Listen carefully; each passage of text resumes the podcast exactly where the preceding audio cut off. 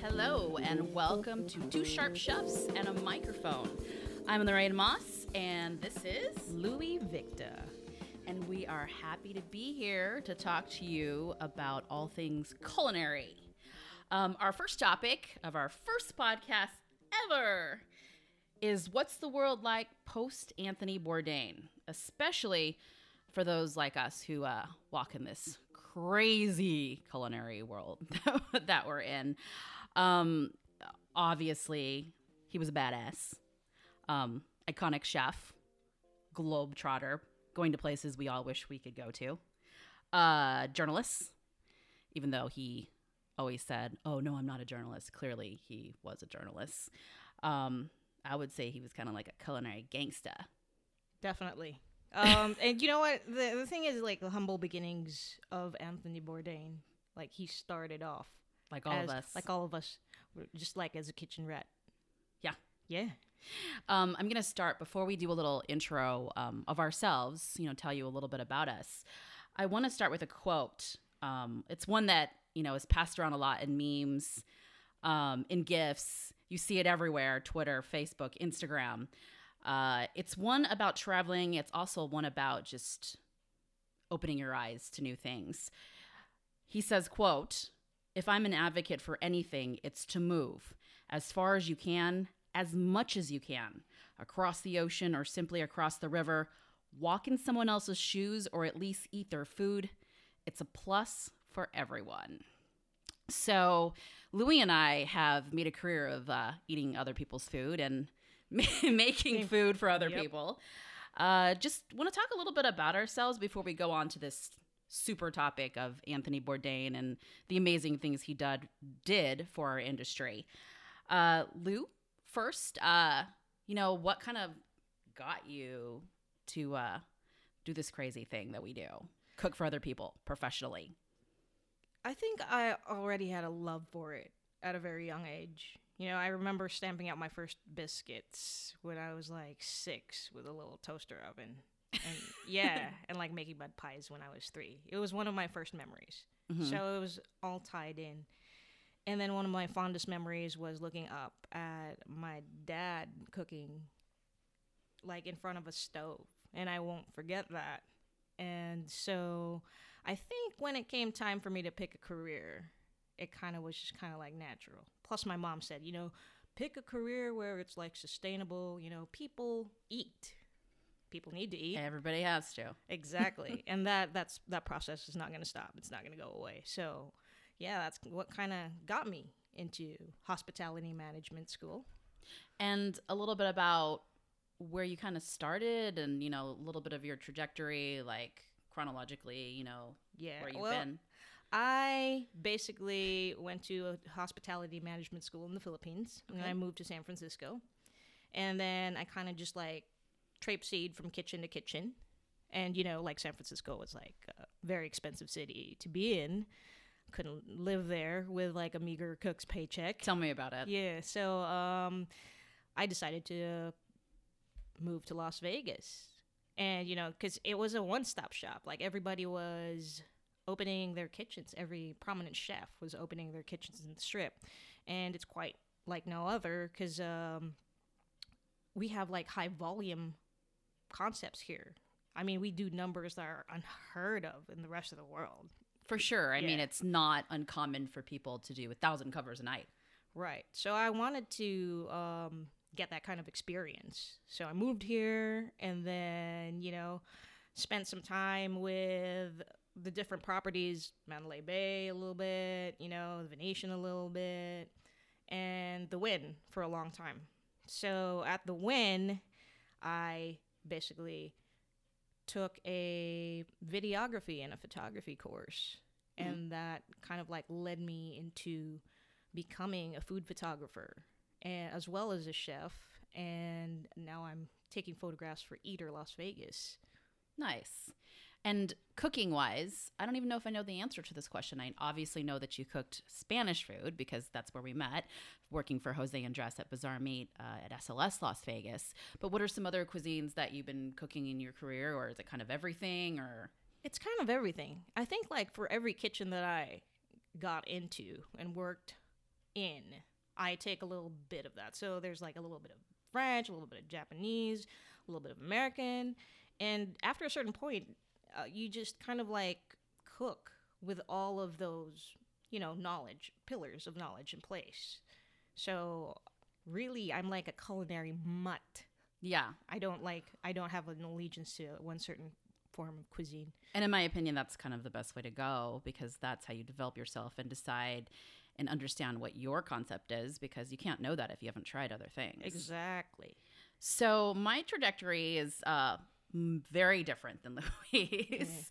Uh, you started a lot younger than me. Uh, you have more years of experience than I do in the culinary industry, uh, at least professionally. Uh, I too uh, remember. I actually remember my grandma uh, cooking when I was little, and that's kind of like one of my first uh, memories of being in a kitchen and smelling and tasting and seeing how things put together. Uh, my grandma was one of those people that I love who just kind of works like a dance in the kitchen and and doesn't really think about like recipes or like you know like what's the best way to do it and of course back then you know you couldn't just like google like shortbread recipe you know like Right. the way that you can do now she would just uh this is how gangster she was and also you know she uh, many years ago she didn't have a lot of money like a lot of us how we start. And she and also she didn't believe in waste which is something that we'll talk about later in later yeah. podcasts. We all worry about that but she worried about it you know in like the 40s and 50s long before it became a thing. Uh she this is what i remember.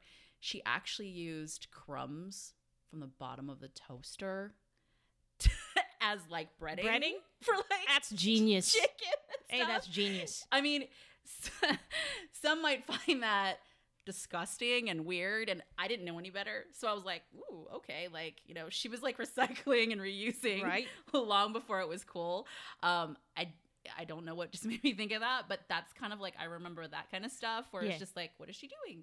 Oh, that's interesting, you know. And I didn't know any better whether it was good or bad or you know funny or weird or not because I was that's all I knew was, hey, this is how you make breading. But Hey, that's that's genius actually. but those are the things that I remember. She must have really toasted a lot of bread. yeah, she like breaded everything, you know, just like chicken, fish. That way, it's kind of hilarious. Yeah, like breaded- croquetas. yeah. Breaded potatoes. It's a carbs on carbs kind oh of deal. yeah. um, they really didn't care about them back then at all. Well, no. Actually, probably a lot of cultures they still don't. It's our culture that's obsessed with that. Yeah. Uh, so that's what I remember of cooking. Uh, and then, you know, just coming from like a multicultural background, just like you, you know, it's just all these different smells and these different kinds of people with different kinds of food. Uh, it's more like that today, but growing up, you know, I was kind of a weirdo because, you know, have this Latin background, Asian background, and born in America for me, it's like kids thought you were weird because you got all this weird food. Nowadays, Yeah. it's cool. Like you Yeah. bring like you know sushi to school or lumpia, they're like, "Dang, you cool. You got a cool house." like, but back then it was like, "You're weird. What the hell is that?" Like, Times have definitely changed. yeah, I have a peanut butter and jelly sandwich. What the hell is that? And I had like a fish ball or something, like weird, right? Like Right. something your parents would pack that like no one's seen before. Like you know, it's just like, what is that? Ew, gross. Or you what know? is fish sauce? What's Right. that smell? You It know, it's smells like, crap. Yeah. yeah. So um, I still think that smells like crap. It tastes good. It tastes but great. It smells like I mean, it's fermented fish for crying out loud, right? so I started back there thinking about food and, and obviously loving food. Uh, my whole family, uh, you know, they're crazy food people. All we do, we talk about food while we're eating food. It's like, you know, oh, we're eating lunch. What are we having for dinner? what are we Mhm. having for breakfast the next day? So I come from that kind of family. Uh, for me, I started uh, actually in TV news, uh, was a reporter and an anchor uh, here in town in Las Vegas, but you know, pretty much all across the country. I've been in the Midwest, uh, been to uh, Northern California, Southern California, uh, moved around the country doing television news, and got to a point where I just couldn't do it anymore. And one day when I came home, uh, was just so frustrated. I think I might have even been crying that night. And my husband was like, What are you doing to yourself? like, you hate your job, you know? And I have the utmost respect for the, the industry of journalism. I mean, for the journalists. But, um, you know, TV at that time was sort of on, you know, the cusp of becoming something more of a, a selling feature, rather, TV news, that is, rather than like a place where you tell stories. It kind of was just becoming this, honestly, especially in local news, a cesspool of bad stories, you know, bad things that happen to good people or bad people. And it was just like every night of like car chases and kidnappings. And I just couldn't do it anymore. It, yeah, news is depressing. It can be. Yeah. It shouldn't be. I It mean, obviously, you need to know stuff. Yeah. And, you know, maybe some of that stuff is not positive, but it shouldn't be all negative all the time. You know, it puts people in a mindset that everything's like that and everyone's like that. So I felt sad and, and stressed out, really stressed out. Um, so my husband asked me the question that everybody should ask someone or themselves is, you know, what would you do if money wasn't an object and um, and you know no one paid you any money at all? What would you do? And I told him I would cook for a living. Uh, I would try to become a chef. And he said, "Well, why don't you do that?" and I was like, "Can I do that? I'm in my 30s. Like, can you just change careers like that?" Uh, and the answer is, it's possible. So uh, I went to culinary school here in Las Vegas at CSN, uh, College of Southern Nevada. I took classes and volunteered uh, different places, and I just couldn't find a job because nobody wanted to hire a weather girl, was what they called me, even though I never did the weather in my life. Are you serious? yeah, oh my god. it actually like happened in one of the interviews. But you know what? I worked at a news station too, and uh, Yeah. well, the weather people are the best. Kind No, they're people. awesome, but Right. he was saying it Yeah. like talking down to me. You know, Ah, like right. you're a weather girl. And he What are- actually said that to me. Like, what are you doing? Yeah. kitchen. yeah. Right. And uh you're wearing makeup. No one wears makeup in a kitchen. You know, and That's it's not like true. it- it's just it's we can have long conversations about what people think like a cook should look Mm. like or a dishwasher or a chef should look like. Right. Um because I really think that people have an idea like in their head about what we are, but we're all so different Yeah. clearly. Clearly. Uh, but yeah, so I was able to finally get into a kitchen uh, called Gallagher Steakhouse in New York, New York. And then from there, kind of after that, met you at Bazaar Meat by Jose Andres. And that's where we sort of came up with this idea many years back about doing something together. Podcast was one of the ideas. There Yeah. were a lot of ideas. Um, but yeah, so I've also cooked several different kinds of cuisine Latin, Asian, uh, American, upscale, fast casual, like kind of done not everything, not not everything because you can't do everything, No. but a lot, Right. Uh, enough to like give me a good understanding of different kinds of foods and cultures, and I'm always like hungry for like new food. You know, it's like Ethiopian and this Israeli movement, all this stuff is so awesome nowadays. Like Right. that we have that chance to do that. Uh, so that's kind of where we're at. Uh, we've been in several different professional kitchens, and uh, you know, we've kind of moved back and moved forward and all kinds of things in our culinary careers. And now we're here because we feel like there's a space right now to, you know, really kind of explore the backstories on chef life, on hospitality industry life, and what it's really like to live in this world, to survive in this world, and to cope. And well, I mean, the good things and the bad things. There's a ton of both. right. Uh, and we thought that our first topic should be what the culinary landscape is like post Anthony Bourdain because he just meant so much to so many of us for many different reasons. Uh, definitely someone that we could look up to and aspire to be. Uh, he was so open and he was so about bringing people together through food. Right. Like if I could actually name like a quintessential like man of the world of this age, that would be Tony Bourdain. And you know like food links us all. Like you can you can put enemies like virtual non-friends or frenemies together in a room and have them sit down for dinner and everybody. That's what he did. Yeah. Uh, so we're coming up on the one year anniversary of Anthony Bourdain's death. Actually, we're here. And, you know, it's just the topic's coming up again uh, very heavily because he meant so much to so many people in the industry as well as outside as well as outside the industry. Uh, you know, uh, our boss, uh, one of our bosses, El Jefe, Jose Andres, uh, Spanish chef Mhm. and uh, French American chef Eric Ripert uh, decided that we should all get together and have this like hashtag Bourdain Day for his birthday coming up in June. And that kind of also got us to thinking like, you know, we're all kind of going to be thinking about this person as we should be and remembering, you know, the legacy that he's left. And so they had asked the world Right. on Twitter and the various social media to get together and, you know, kind of share what we're doing to remember him, to honor him. And we feel like this is like a great way to honor him is to talk about like His life instead Yeah. of his death. his life and, and what he's given to us, The, you know, the contributions. for sure. So going back to June 8th of 2018, what was your reaction? Uh, yeah, cause I I met him briefly uh, during my Southeast Asian backpacking trip, and yeah, it it was a brief encounter. We were in Bali, Indonesia, actually in the outskirts. So like uh, we exchanged just a little bit of words, and you know, I was just too starstruck to say Yeah. anything else. I was ah. but yeah, it was probably one of the greatest days of my life. For sure. I mean, honestly, were you kind of like, who the hell am I?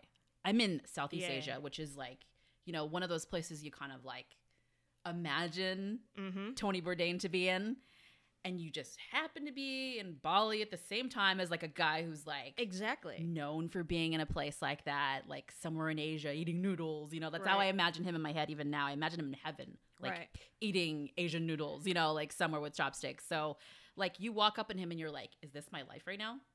Yeah, totally. And it was just, you know, he was just chilling under a tree. There was something going on in Bali that time. It was some kind of festival because they were wrapping sarongs around trees.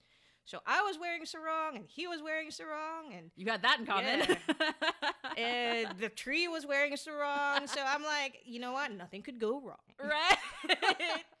so wrong, so Yeah. right. yeah, so right. Let's just do this. But I, I actually thought of not asking him to take a photo, but I was like, you know what? I'm gonna regret this. I'm going to really regret this, and I'm glad, I, you know, I did. Thank goodness. Yeah. Did you fangirl fanboy? I did. I did so hard. I was Did just like, you? I'm a big fan. Love the books. Read I everyone. so would have been like that. You started my career. Thank you. and he was just like, okay, dude, yeah. chill. Yeah. Right. awesome. So, the morning of the day that he passed, I woke up to a gazillion text messages from the people that I know and who who knew that I met him. And I'm like, whoa, whoa, wait. Uh, my phone never has this many messages, like some 85 or 100 something. That's alarming, you know. That's alarming, right? Like all my contacts. Um, yeah, and then you know, like I saw like a quick glimpse of it, and it's like Tony Bourdain, like, what happened to your boy Tony? Like, hey, like, You're like, what happened? Yeah, what happened? And you know, like when I really let it sink in, you know, and uh, I was like looking from the outside in, I'm like, wow, this is how much he's connected to practical strangers yeah. for for people to be you know that alarmed and affected It's interesting because I feel like it really hit home to me when that happened that we all kind of felt like we knew him even though we didn't. mm-hmm. And so, because of his stories, because of his journeys, and him taking us along on those journeys of food and culture, um, it just made us think that we knew him personally. And so, because we didn't, it's like we're reaching out to people who we think maybe did. Right. and so they thought, like, well, Louiie got a picture with Anthony Bourdain. She just took like an amazing trip like around the world Right, and she know, met right? him. Oh my goodness. Like um like we're buddies all of a sudden. Right. Like, You're like. I wish. yeah, I really wish. You know, looking back, I would have probably spent 10 minutes just or maybe asked him like at least, "Hey, you doing good?" Yeah. yeah, just a few questions. Yeah, like from one fellow traveler to another, basically. So for me, uh, I was nearly inconsolable that day.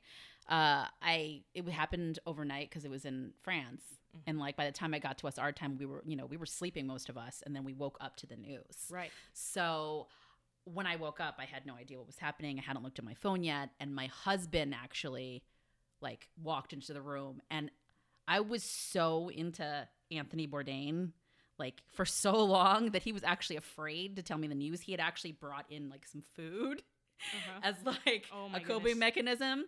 Um, and I was just I could see on his face that something was really wrong, and I instantly just like lost it.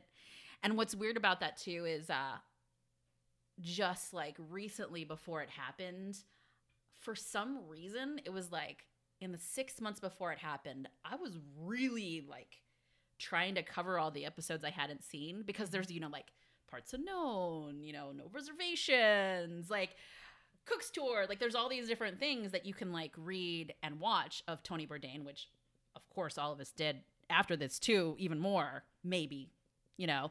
Um, I was trying to get through all that stuff because it was so interesting to me, you know, just everything, like the places and like, you know, just the way he talks and the way he tells stories. And I was just really like feeling like, and I kept saying it to my husband too before this happened if I could just meet him one day, like that would be like one of my ultimate, you know, bucket list kind of like meeting like, you know, the president or like Oprah Yeah. this would be on par if not even maybe sur- superseding that given um, that i had spent so much i felt like Yeah.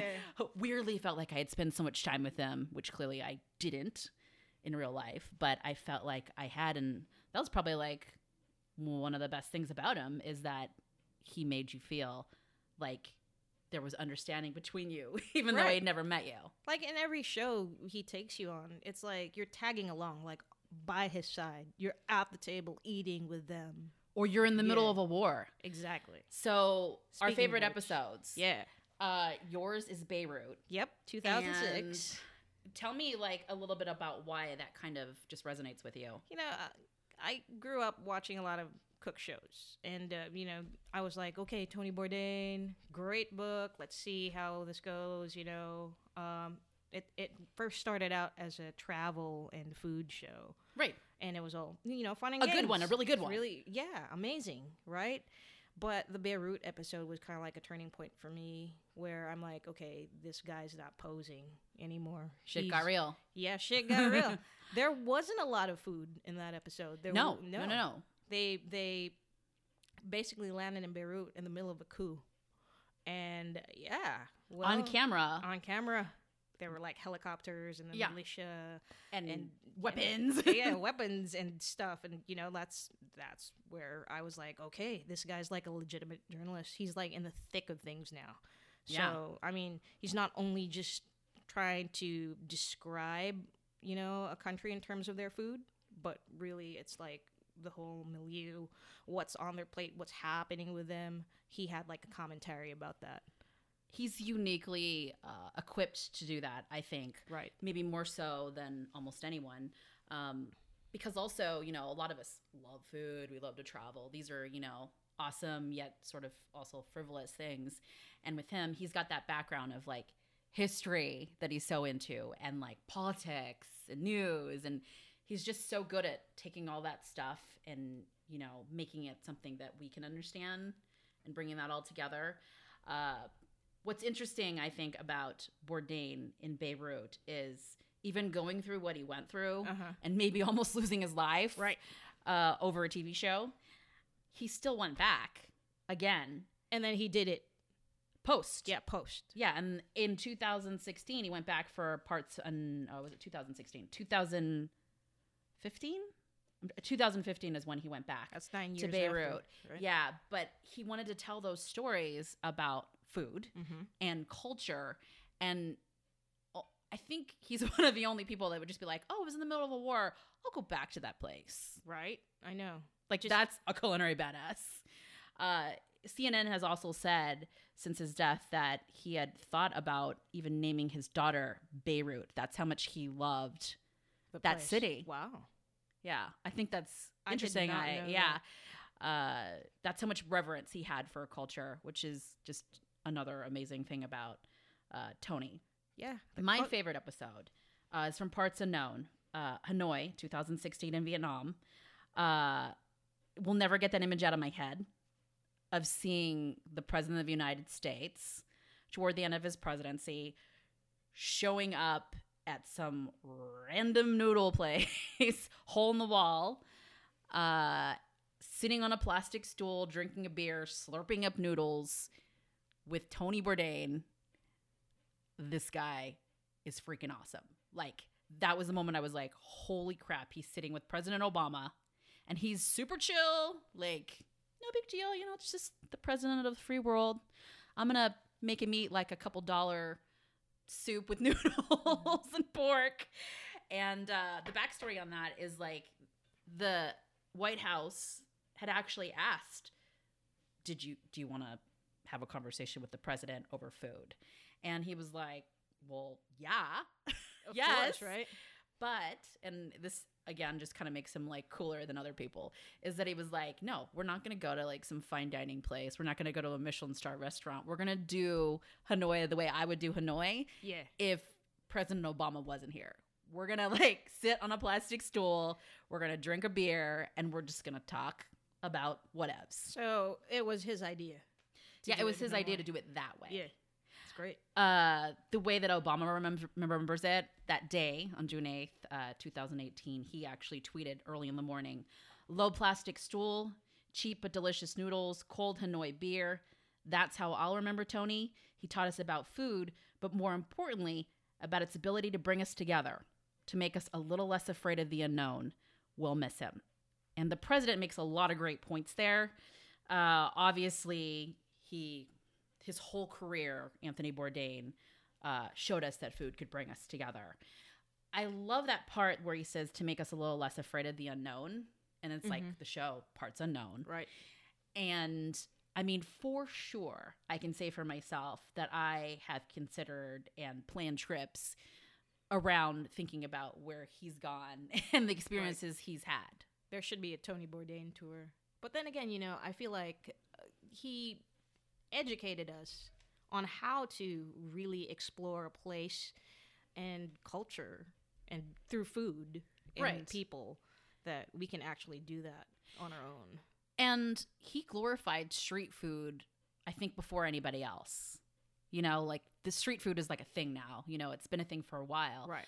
But in all honesty, how much did Anthony Bourdain have to do with that? I'm sure a lot. Yeah. Because, I mean, he would go to cultures, whether it's, you know, something that we're totally, we know, like New York City or San Francisco. He's gone to those places, Los Angeles. But, you know, he would also take us to some completely random place. Like, no one thinks about, I mean, let's be honest. No Americans are like, oh, I wonder what food's like in Beirut. Right. Like, they're just not, it's not something that you think about normally no, but he was like i'm gonna take you there and i'm gonna make it cool and i'm gonna make it interesting and then at the end of the episode you're gonna be like hmm maybe i want to go to beirut for Exactly, food right? Well, basically, he opened like all these doors to all these like beautiful places. Right. And, and kind of like made us feel a little bit safer in them. Like, hey, I'm eating. You, you could eat here. And, Yeah. You know, like you can meet all these people, these cool people too.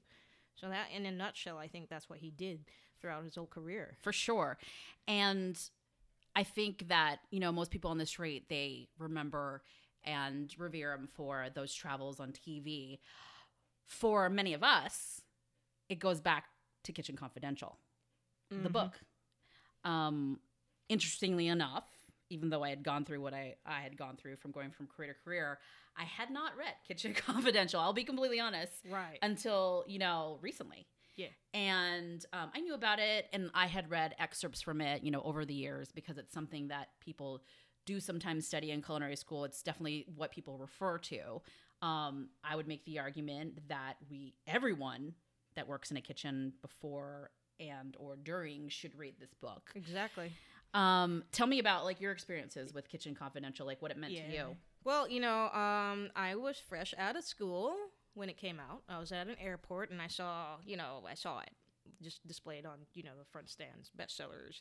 And I was like, oh, you know what? Let me pick this up. This seems interesting. There's, it's about a chef, right?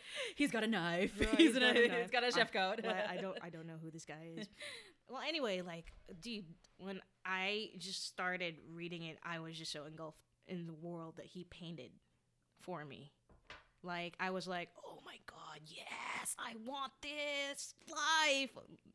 I mean, looking back, it's not as glamorous as I thought it once was, but For sure. but you know, it's we do it all for the glory as young cooks. But yeah, uh, so I read it and it became kind of like a cornerstone in my career. That's where I kind of built my career. Like I knew what to expect. I knew what shenanigans was I, I was going to get into and and all that. And this guy painted it so colorfully that you know it, it was never done before in you know a book. For sure. It Yeah. wasn't ever so realistic, I would say. For me, it's a it's a tome to professional cooking and I wish I had read it in culinary school or at least, you know, during my first job or before my first job would have been perfect. Uh-huh. um in the beginning he talks so much about you know, going in and feeling like you're so cool, you know, like I got my chef coat, I got my apron, I'm gonna like kill it on the line. And then he goes in there and he gets his ass kicked, like every single one of us, um, especially in the beginning. But now I get my ass kicked sometimes too. Yeah. I mean, but he just really, like you said, painted that picture that was so realistic. You know, one in which, you know, you go in thinking that you're so cool and then you just get pounded and you realize you suck. Yeah. like he painted that world and made it look super cool. Yeah. Like I don't think that's ever been done before. Like there's another volume that came out, Marco Pierre White's um is it Devil in the Kitchen? Oh, yeah, yeah, yeah, yeah, yeah. That's pretty good too. I have not actually read that. Yeah. I, I've always seen people in those t-shirts, you know, like that Marco t-shirt, Yeah. like where it's like him with like the crazy hair and stuff. Right. Uh, it's a good good read. Uh, but going back to Kitch- Kitchen Confidential, it's just, dude, it's just the Bible, basically. For sure. Yeah. Right. And for me, like, I felt like it was so many, in many parts, funny. uh-huh. Because it's just like, aha, that's happened to me. Yep. Like, whatever it is, you know. Uh, it was so honest. There's so many parts where he talks about, you know, like his foibles and like the issues that he had, you know, with drinking and drugs and and that just lifestyle of like basically he called it piracy. Like he was just like We're all pirates. yeah, apparently it's like these people with like, you know, you know, nose rings and earrings and tattoos, Tattoos. you know, and like Tattoos. yeah, and like Right. just kind of like pillaging, you know, like it, it's it's great. It's a great picture. Right. Um, Speaking of which, like I'm, we're looking at Kitchen Confidential right now, the cover, and Tony Bourdain doesn't have any tattoos as a young chef. yeah, Back but he does day. have that kind of like pirate look with like the That the knife yeah, that he that has knife. is not like a that- knife that you Dude, use that's like to cut giant knife. stuff in the kitchen. Yeah. Oh my goodness. Uh, Adventures in the Culinary Underbelly is what the subtitle is. Mm-hmm. And I mean, he really does make it so realistic. I've actually talked to a few people since I've read it that aren't in the culinary industry. And for them, it's just sort of like a peek, you know? A peek behind the line, like what's it really like in the kitchen? Yeah, who are these people that cook our food when we go out on dates and stuff? Yeah. You know? And he was actually afraid, he had mentioned um, in the past that he was afraid to be so honest. Uh, obviously, that's kind of like, you know, the cornerstone of his career was being honest. But at the time, he was young and he was new and he hadn't written a book yet and he hadn't done a TV show. And he was like, I want to do this. But at the same time, what if everyone hates me? You know, like, what if everyone's like, you know, the way people talk shit in the kitchen? What if everybody's like, uh, I'm never hiring this asshole again? Right. You know? But he took the risk and obviously it paid off and had an opposite effect, really, because, you know, like we were talking about, it's a tome to many people, it's a Bible. It's, you know, although it doesn't paint us in a perfectly positive light. Mm-hmm. Well, we're not perfect. And, you know, food is food is an adventure and being in the kitchen is definitely an adventure.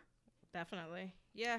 Speaking of adventures, so we're going to talk a little bit about the positive results of obviously having Tony in our lives. And even though he's gone, there are so many things that he leaves behind for us. And I think, you know, one of the bigger, more important things that we agree on is the importance of travel, the importance of going out, meeting people, eating real food, going off the beaten path, and, you know, just really respecting other cultures. I'm going to quickly read a quote, one that, you know, again is one of those meme kind of quotes that people write and they, they put out there on their social media pages. This is my favorite quote too. is it? Yeah. so he says, quote, travel isn't always pretty. It isn't always comfortable. Sometimes it hurts. It even breaks your heart, but that's okay. The journey changes you. It should change you. You take something with you. Hopefully, you leave something good behind. Um, I mean, you've done even more traveling than I have, and I do a lot of traveling. right. Recently, Yeah. you've done more traveling than me. And uh, how do you feel about that quote? Well, you know, traveling is definitely like it's not about just exploring the place that you're at. It's also about like exploring yourself, Mm-hmm. basically. It'll really crack you open because it you're not at home. You're not exposed to the the usual comforts Oh, that yeah. you have. And I tend to travel very, you know, um, very humbly. I don't want to stay in a four star hotel and be so cut off from the people of the place. You know, I, I recently went to a backpacking trip of Southeast Asia, was there for like three or four months, hitting about like eight different countries, and I was on foot the whole time. Just, it just teaches you that everything you need could be fit in one backpack and it, it was about experiencing the moment every Mhm. day. so this quote's like very relevant to me because this is exactly what i took from that journey I can tell you from my point of view, um, just knowing you and getting getting to know you over the years, you kind of had gotten to a point where you were like questioning a lot of stuff, and you looked a certain way when you left, and then when you came back, you looked totally different. It was almost like a travel facial, or like I- oh my God. like you just looked so much lighter i don't i don't and even- happier.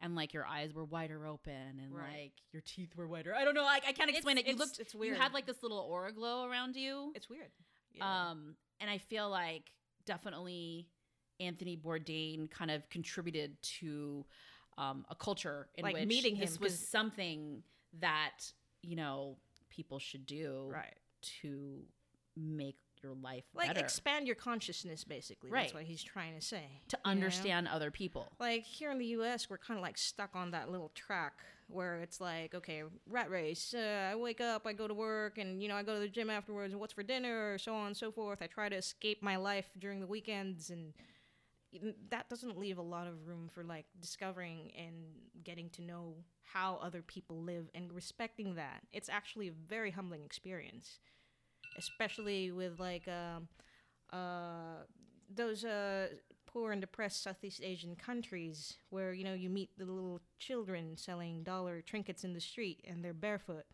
and you know that they won't have a chance to education and they probably won't be able to leave that probably 5 mile radius where they were born. And then it And- kind of makes you realize that your problems might be less. Exactly. Exactly. And you kind of like feel this oneness for everybody around you when you travel. One of the things I know I remember from many episodes um, of Parts Unknown is that idea that, you know, he's kind of showing this, you know, revealing this underbelly. Right. but also at the same time giving reverence to it, which I thought was also different and interesting. It's like you're not only seeing it like, oh, I'm better off than they are, like I should be thankful, hashtag, you know, like appreciate my life, you know, like Right, kind of no, thing. No, no, that's fake. But it's not just that. It's like beyond that. It's wait a minute. Are these people happy? And might they be happier than me? Mm-hmm. And I'll tell you that. they're all smiling, even though they're they don't have shoes or yeah. you know the things that you're describing. I am telling you, especially when I was in Cambodia, Mhm. they had s- that bit of community that actually kept them very happy. That was very eye opening to me because with the very little things that they had and little resources, and you know, they they weren't very wealthy. They're not wealthy at all, but they put emphasis on their lives i in terms of like the people that they have and the food that they eat. And i think that's super quality instead of like here where you know we're like freaking out because like oh we're stuck in traffic or there's not enough shrimp in my salad you know Right. like kind of like first world problems Oh, They- super. like they have real problems over there but they kind of put it in perspective as long as you know like i have a roof over my head Right. and like my family with me That's real and, appreciation. yeah, and and we eat every day. We're no, we're not starving, and and they're able to do so much for their community afterwards. Like this guy I stayed with, he turned the back of his house into like this after school program, where um Cambodian kids can can learn English, and it was great because they were interacting with all the guests from the uh, I wouldn't say it's a hostel. It's more of like a stay type deal, like a family house hmm or something. But yeah, and we had the chance to teach these kids and in- interact with them, and it was a great experience. You know, we ate with them, we uh, played football with them, and we just basically just chopped it up the whole time. You basically Yeah. got to be Anthony Bourdain for a period of months. Yes, exactly. and, And would you do it again? Yeah, in a heartbeat. In a Yeah. heartbeat. I think that'll be a part of like my life moving forward. I'm going to take at least six weeks and just tune out because Right. all of a sudden, you know, it wasn't my life wasn't dictated by like I got to be at work at this certain time. Like I woke up when it was time to wake up. Right. Every day was an adventure. You know, I asked myself, "Are you hungry? Do you want to eat? What do you want to eat?" It was just like you Bourdained. like uh, really really like free for all basically Yeah. and i slept when i was tired and you know like it was gratifying it was so gratifying So I really think that this is maybe his greatest achievement is, you know, doing that for us, giving us that peek into other worlds and other cultures and and having reverence for them and respect for them. Uh, with that traveling, uh, the constant traveling for him. So for you and for me, it's like six weeks. That's awesome. Like, I mean, to be able to do that, it's amazing. Or a Right. month. Or for me, maybe like Yeah. a week or two, you know, like where I can go somewhere else. For him, he was saying that he traveled like something like 250 days a year. And so for him, it went beyond um, being a thing where, you know, it was. Uh, I mean, obviously it was a privilege. He said that a lot of times, but it was also a little bit of a burden for him because it felt very lonely at times because he was just constantly on this journey and like never really like he, sometimes he said he didn't even know where his home was Yeah. even though he had a home he had he was like where am i? Where the hell am i? It's like you know when rock stars go on like he's a culinary rock star. So it's like when rock stars go on tour it's like wait what city are we in today? Like you know they have to actually give like rock stars like a freaking sign that says you're in san francisco. You know what i mean? here. And I'm sure like he has that, but he has that to like the nth degree because it's like he's not just going like across the country or like going to Europe and US. He's like literally everywhere, like. Antarctica kind of places. yeah So- occupational hazard for him Yeah. I so feel kind of bad, but you know there are places that will leave you a little bit more lonely than the others. Like other places are warmer, you know. and he did that day in and day out. Yeah, And so you have to kind of wonder like, you know, what did this kind of do to his mental state? And I Mhm. think a lot of people you know had been have been examining that over the last year not just about you know being alone and depression but just things that make our lives you know in the kitchen and that that culinary lifestyle something that's challenging and that can affect your mental health. Uh, coming up in the next few weeks we're going to be talking with psychologists about you know how to cope with that how to look for signs of like depression and people on the brink. We're also going to be talking to some people and, and relaying our own stories about you know what we've gone through in the kitchen and how our mental health has been you know at, at times challenged as well uh, obviously this is a very serious topic right. we're gonna have like cool guests on weekly. Um, we're gonna be talking about cook life, chef life, cooking, you know, food, sustainability, all kinds of like things that we think are interesting and hope you'll find interesting as well. We're also going to be covering, you know, fun topics like, you know, what are your favorite movies? What are your favorite shows?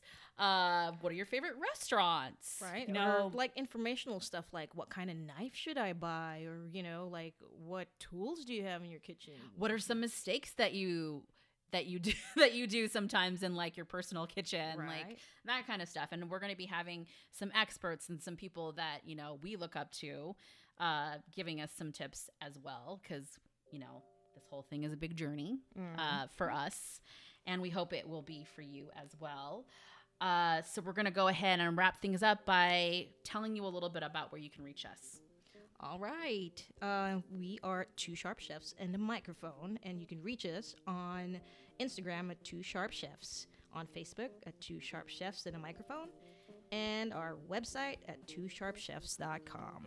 And please send us questions, send us comments, give us some like podcast ideas. Uh, we'd love to hear from you. And, uh, you know, this is something that we've committed to, to doing hopefully weekly. That's our plan. Um, we have at least, you know, a half dozen episodes podcast coming up uh, in the next few weeks. And thank you so much for joining us. For now, this is Two Sharp Chefs and a Microphone with Lorraine and Lou. We'll see you next time. Ciao.